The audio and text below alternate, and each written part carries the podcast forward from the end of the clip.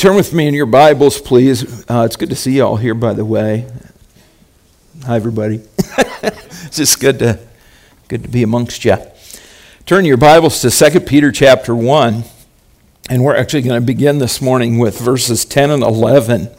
We are continuing in our series, A Passion to Communicate. What's the series called? Passion to communicate, yeah. If you know Christ as your Savior, what I'm putting forward in this series is you're called to teach. I'm not talking about formal teaching, I'm talking about in a manner of dynamic influence. The particular message today is actually part two from last week. If you missed last week, that message is available online or at our website. But last week we focused on the third law of, of teaching, and that is the law of activity. And I, I kind of summarized that in this word I kind of made up called engagefulness. The law of activity is engagefulness. We are to be obedient doers of the word. We're to be active in our faith. Listen for it in 2 Peter chapter 1 verses 10 and 11. Listen Therefore, my brothers, why don't you read it with me? Do more than listen. Why don't you stand to your feet and read it with me? You ready? Here we go. It's right there on your screen, or you're following along in your Bible.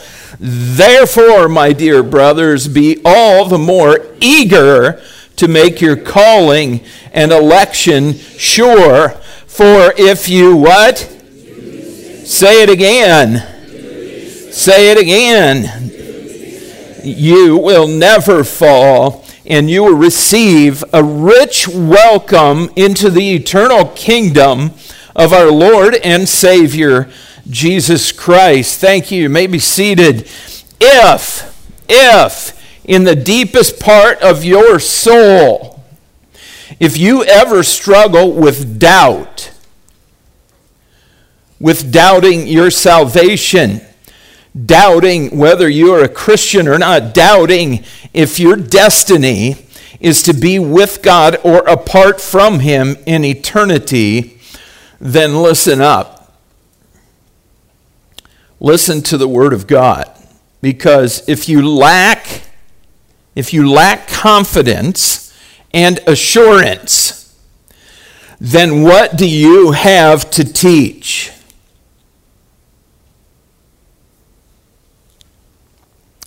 Doubt can teach nothing but doubt. Insecurity can teach insecurity, but it will never teach confident, bold truth.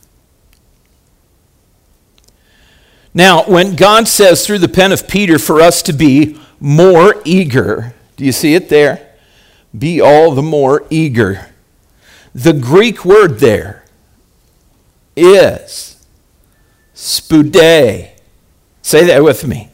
Spude. Sounds like a pudding or something, doesn't it? But now it's a Greek word, spude. Have you ever heard the phrase, has anybody ever used the phrase with you, Godspeed? Have you heard that? Godspeed? That's the idea that I wish you Godspeed. That phrase relates well to this word spude. Okay? Say it again. Spude. Because spude means speed. Strong's definition is on your screen. Speed, for example, by implication, dispatch, eagerness, earnestness, business, earnest care or earnest carefulness, diligence, forwardness, I love that, haste, spude. If I paraphrase it, it kind of means, I would say it means this get after it. It means get it done, and you get it done with zeal and with energy. Do it. Immediately following Bonnie and my wedding back in 1984, I'll take you back, way back. I mean, immediately following our wedding, we had just been declared man and wife, and we sort of floated down the stairs at the front of the church there in Gingellville, Michigan, over by Pontiac. It was during the recessional, the beautiful music is playing, and, and the very first people that we engaged with as husband and wife were our parents. And I, it was on this side of the aisle. It was over there, not here, but. And I went to give my dad a hug, and, and he was crying, and, and I was crying. And when we embraced, he said into my ear, he said, Godspeed, son. He used that phrase with me not very many times, but a few times. Another time was when we left Ohio to move up here. Again, we embraced in tears, and he said, Godspeed, son. It means God's blessing, God's eagerness, God's zeal. And here in 2 Peter 1, you and I are called to more spude, more zeal and eagerness, listen, to make our calling and election sure, certain, without doubt, confident. And that spude right there, if you live that way, that'll teach. It's very influential. Question okay, how do we do that? How do we do that? How do we be sure when we claim to know Jesus in a saving way? How are we sure, certain, without doubt? Man, I, I want to hear the answer to that, don't you? I don't know. Have you experienced doubt ever in your Christian life? I have. I've struggled with that at certain times. So I'm kind of, I'm, my ears are perking up here. Here's how you do it. You ready? Thanks, Mar. you live it out. You live it out. You act, you act on your faith. We live out by faith. Listen to me now. We live out by faith in a manner that is consistent and proves and declares that we know Jesus and are indeed God's redeemed children. Listen, our actions prove our faith to us, not to God. First John says he knows those who are his. It's you and I that struggle with doubt and uncertainty and insecurity sometimes and lack of assurance, not him. So our actions prove our faith to us. That's the whole point in James when he says, You show me your faith, and I'll show you my faith by what I do. You live it out. Listen, if you and I are bought out of the world, if we're redeemed, then why would we ever live like the world or according to the desires of the world? We have, listen, we have and we develop different desires than those that are described in 1 John chapter 2 verses 15 to 17 which are comfort desires for comfort desires for covetousness and desires for for control. Comfort. Everybody wants to feel good. Covetousness. Everybody wants to get more. Control. Everybody wants to impress other people. Those three desires are just universal in the human fallen nature but we have and we develop different desires because those desires, comfort, covetousness, and control, are about us and our will. And our calling is sure and certain and evident. Listen, our calling is sure, certain, and evident when the power of the Holy Spirit is producing the life we are living that is consistent with the life in Christ we profess to possess. And when we profess to be the temple of the Holy Spirit, then the fruit of that Spirit should be increasing to some measure. Amen. In other words, we should be eager with God's speed to do those things, doers, that mark us as lovers of Jesus Christ and declare to the world his power to transform.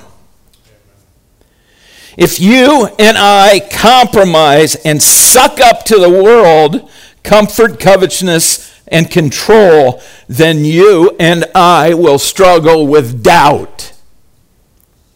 And you should. And the sad part about that is your soul won't teach, or at least it won't teach Christ.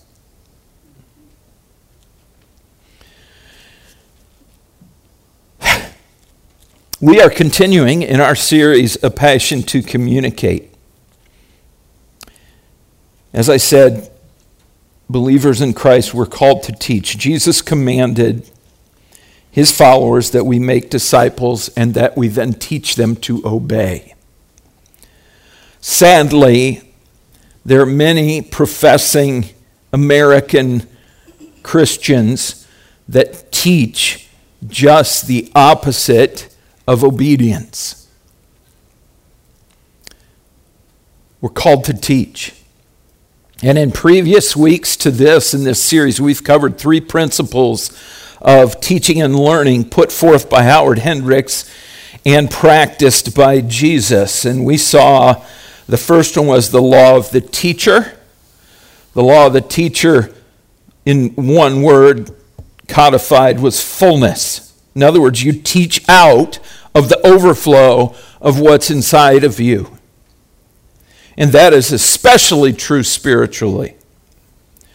Then there was the law of education. The law of education, one word, was otherness.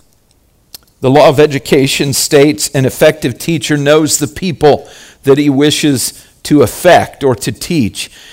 It's about the student's need, not the teacher's skill or knowledge. And then last week, we saw the law of activity.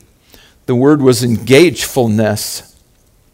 Say engagefulness, will you? So I know you're awake.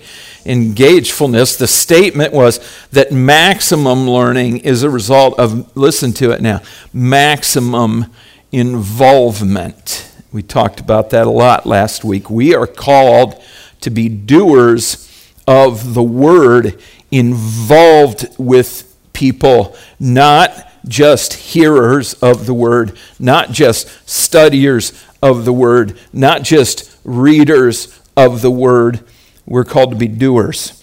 And today, I felt compelled to, to offer up a part two on the law of activity, engagefulness, and I want to tell you why. Why am I taking that third principle and spending another day on it? Here's why. Because last week, and I know many of you weren't here, we made a big deal of James chapter 1 and verse 24. In James 1 and 24, it says that we're to be doers of the word. James writes that if you're just a hearer and you're not a doer, then you're sort of like a guy who looks at his reflection in a mirror. And verse 24 says, And after looking at himself, he goes away, and immediately, what's the word? He forgets what he like, what he looks like, and we liken that to a Christian who goes out into daily life and he forgets who he is. He forgets who he is in Christ. He, he loses consciousness and focus on his own identity. So he reacts to circumstances instead of acts out of the truth about who he is in Christ. He reacts instead of acts. He doesn't know who he is. Well, last week, during throughout the week, Bonnie and I and our small group actually, we have been reading First Peter. And Bonnie and I went on into Second Peter reading. And in Second Peter 1, verses 9 and 10, we already read part of that, but here's what it sounds like again. He says, Peter says, if anyone does not have them, we'll find out more about them. That means these qualities of faith. If you don't have them, then that person is nearsighted and blind and what? Has forgotten. There it is again. There it is in James. Now here it is in Second Peter, he's forgotten that he's been cleansed from his sins. He, he, he doesn't know who he is. And then verse 10, therefore, my brothers, be all the more eager, we saw that already, to make your calling and election sure, for if you what? Do these things, you'll never fall. So there it is. Again, I saw these same themes of forgetting and then doing in Second Peter, as I did last week's message, dealing partly with James chapter 1. And so I just kind of, in my mind, it's like, I, I got to dig in there. I, want to, I desperately want to dig in and explore this passage of uh, actually Second Peter chapter 1, verses 3 through 11. Here's what I found. Can I share with you what I found? 3 through 11. It's so cool. So cool. First of all, if you're taking notes, or if I'd provided an outline, which I did not. It's a big promise to believe. There is such a big promise to believe. That's your first point of four that I want to bring to you today on First Peter or Second Peter 1, 3 through 11. A big promise to believe. Here's what it sounds like. His what? Divine power. So who's who's Peter talking about here?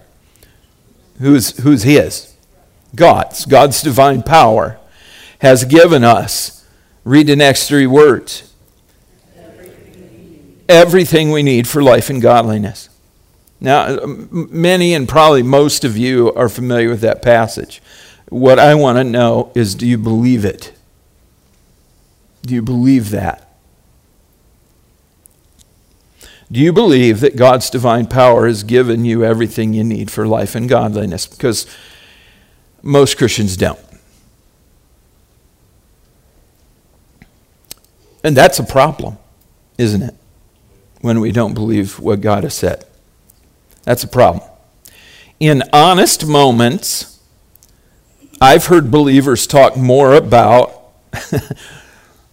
that they're missing something instead of a vibrant faith in Christ that everything they need they have in Him.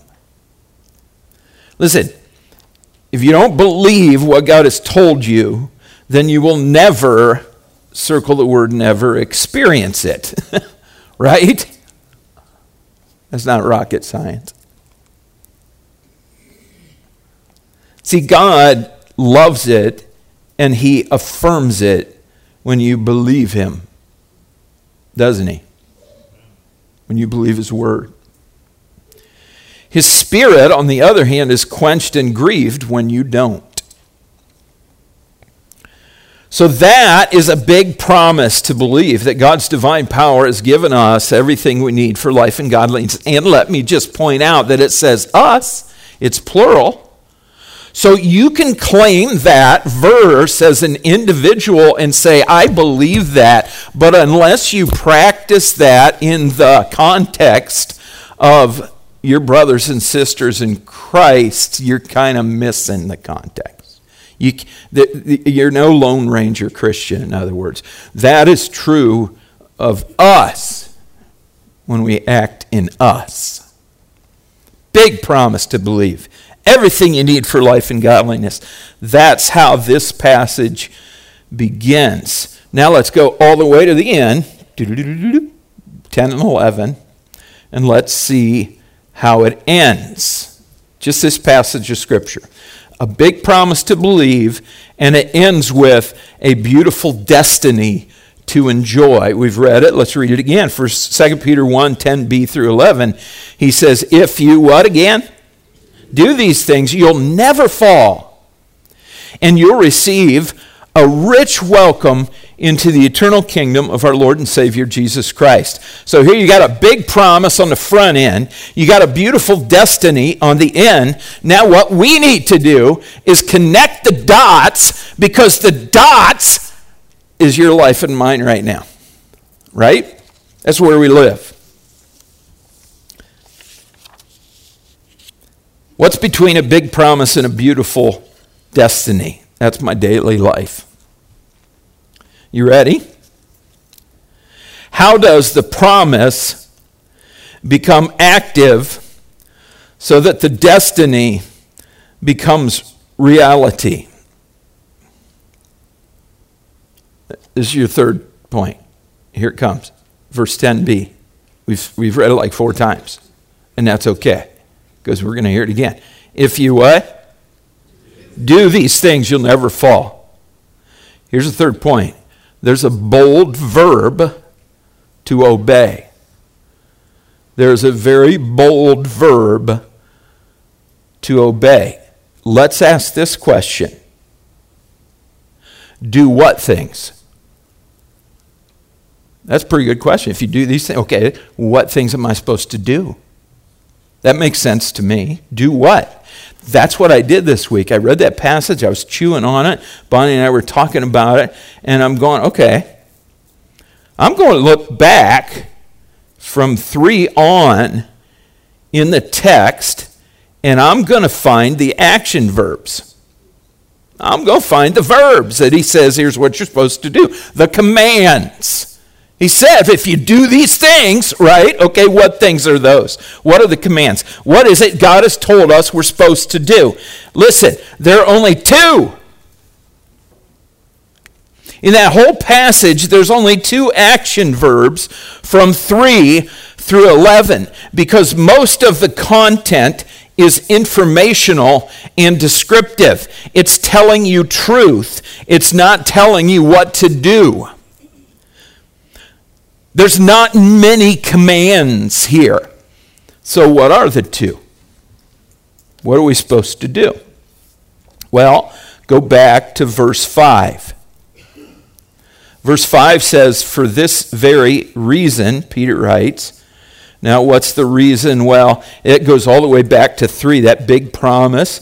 That the big promise um, ends with you can participate in the divine nature.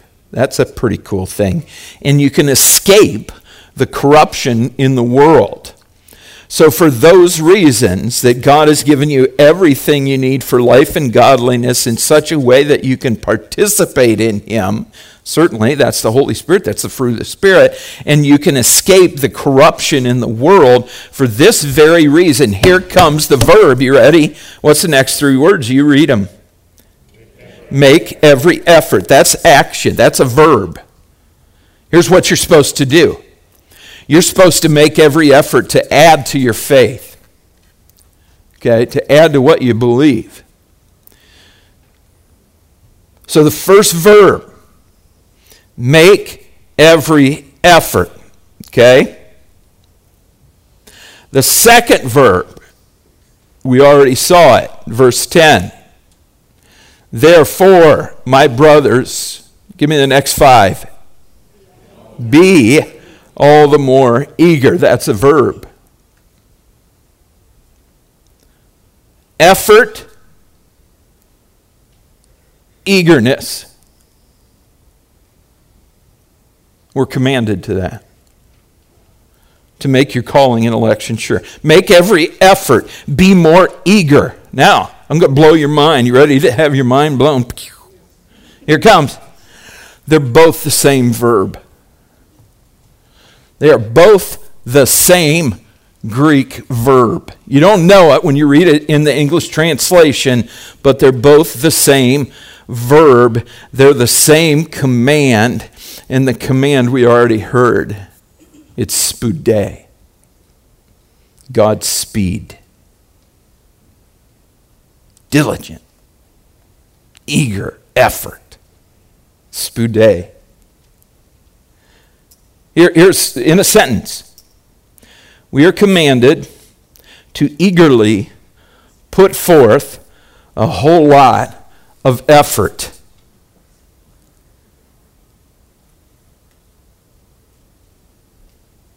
You work hard in the Christian life. Believing, okay, don't miss this part. You work hard in the Christian life believing that God has given you everything you need for life and godliness to get it done. Listen very carefully. This is not works salvation. This is the works of salvation. Eagerness and effort. Anybody lack some of that in your Christian life? Eagerness and effort, because without the Holy Spirit, you know what? You wouldn't care a snit. Not a snit. You wouldn't care. I've witnessed to people and they've said to me, I've heard them say it, I could give you names. And they'll say, well, you know, honestly, I, I don't think about it much. I've, I just don't, don't bother with it. I don't think about it. The God who created all things thinks of his creatures all the time. And here we are running around on this planet doing our own thing, not thinking a snit about him. See, that's the problem with us as human beings. So I say it again this is not work salvation. This is the works of salvation. What's the works of salvation? Eagerness and effort. That's what I'm talking about. Folks, listen, let's work at this. I'll be the first to tell you, I need to work harder at my Christian life. I really do. Because I can be one real easily It says, man, the Holy Spirit's supposed to be doing this stuff in me. How come he ain't doing it?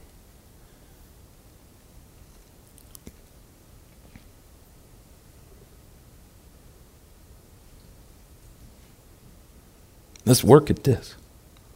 Let's work at loving Jesus. Let's intentionally work at loving each other. Let's work at serving. Let's work at, listen to me now, at practicing the discipline of restraint. Because a lot of times the reason I can't work at Jesus so much is because I'm working so hard at everything else that I just don't have any space or energy left to give for his kingdom. Let's work at it because we know God's at work in it.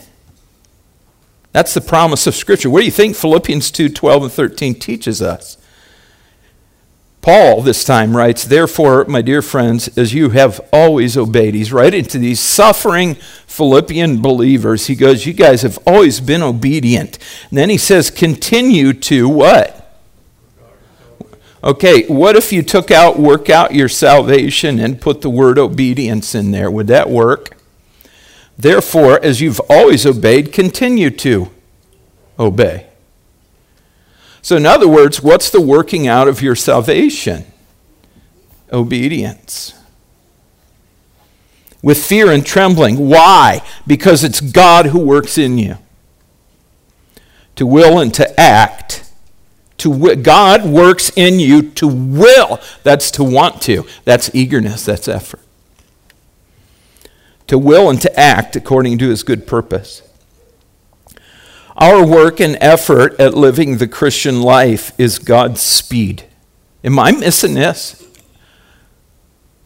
I, I mean, in looking at the passage, I, this is a lot different than what I've preached maybe before. it just, it just kind of is. But I, I love it. Your work and effort at living the Christian life is God's speed because He is at work in you to accomplish His purpose. Now, we're wrapping up here. So, okay, so far we've seen this big promise to believe, right? That God has given us everything we need for life and godliness. That's a big promise to believe. And then we saw a beautiful destiny to enjoy in 2 Peter 1 10b through 11. That if you do these things, you'll never fall and you'll receive this rich welcome into the eternal kingdom of our Lord and Savior Jesus Christ. And then, between that bold promise to believe and this beautiful destiny to enjoy, we saw a bold verb to obey. What is it we're supposed to do as doers of the word? Verse 5 we are to spoude, speed, to make every effort to add to our faith. More on that next week. Add to your faith. Amazing. And then we're to, in verse, I think it was 11, be all the more eager to make our calling and election sure. Those are the two verbs in English. Both are spoude. We're to offer an eager effort. Let me help you just a little bit more with this spoude thing. The Sermon Index commentary says this, and I quote Spoude is primarily an attitude which leads to an action. Spoude means to do something with intense effort and motivation. Motivation. We haven't talked about that yet. With quick movement and is in opposition opposition to the attitude of slothfulness. The individual who is spoude is eager to do something and is ready to expend the necessary energy and effort. Spoude means to work hard, to do one's best, to endeavor. Thus, Paul exhorts the Roman saints, this is Romans 12 8, those in leadership, he said, He who leads, do so with diligence. That's the word spoude translated there, diligence. The commentary goes on there are two ways speaking of leadership now, which a leader can lead with heart and mind or in the most perfunctory way. Perfunctory means, eh, whatever. The leader may dully and drably lead, or he may do it with joy and a thrill of zeal.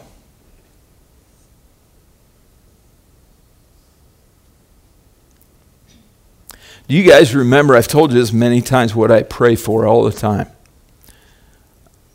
I pray for boldness and I pray for confidence all the time. I think I didn't know it, but I was praying for Spoude. and the commentary ends with We need leaders with Spoude in their hearts. And I can say it right now that we need believers with spoude in their hearts in America and around the world. Because, listen to me, spoude will teach. It'll teach. This leads us to the great why. We just read that spoude means to do something with intense effort and motivation. What is the motivating source of the energy and effort and eagerness that I am to exert? What motivates your obedience to be spoude? Energetic, eager, lots of effort. What motivates that? Well, that is where we're going to leave it for this week and pick it up for next. And I, I really believe that you're going to be encouraged and challenged. I, I know it, it, that if the Holy Spirit indeed tabernacles in you, that, that it'll speak to you next week. So for this week, message entitled Doer, Do What? The law of activity, engagefulness, do what? What are we supposed to do? Is one word, spoude. And I would ask you, are you living in obedience to that command? Eager in effort. Godspeed. Let's pray. Father, I thank you for your word, and I thank you for, you know, just about the time I think in your Bible, in your word, that I've, I've kind of been there, done that. I've seen a lot of it, and and about that time, I pray, Lord, show me more. Show me more of you. Parts I don't know, parts I don't unique parts that, that maybe even nobody's ever seen before. And uh, you've been, always been faithful to do that. I know this word, this concept. I've heard my dad say it to me three or four times Godspeed, son. And here's this word that dynamically has this this deep soul content of eagerness, effort, energy toward, toward you and your kingdom, to pursue you, to know you.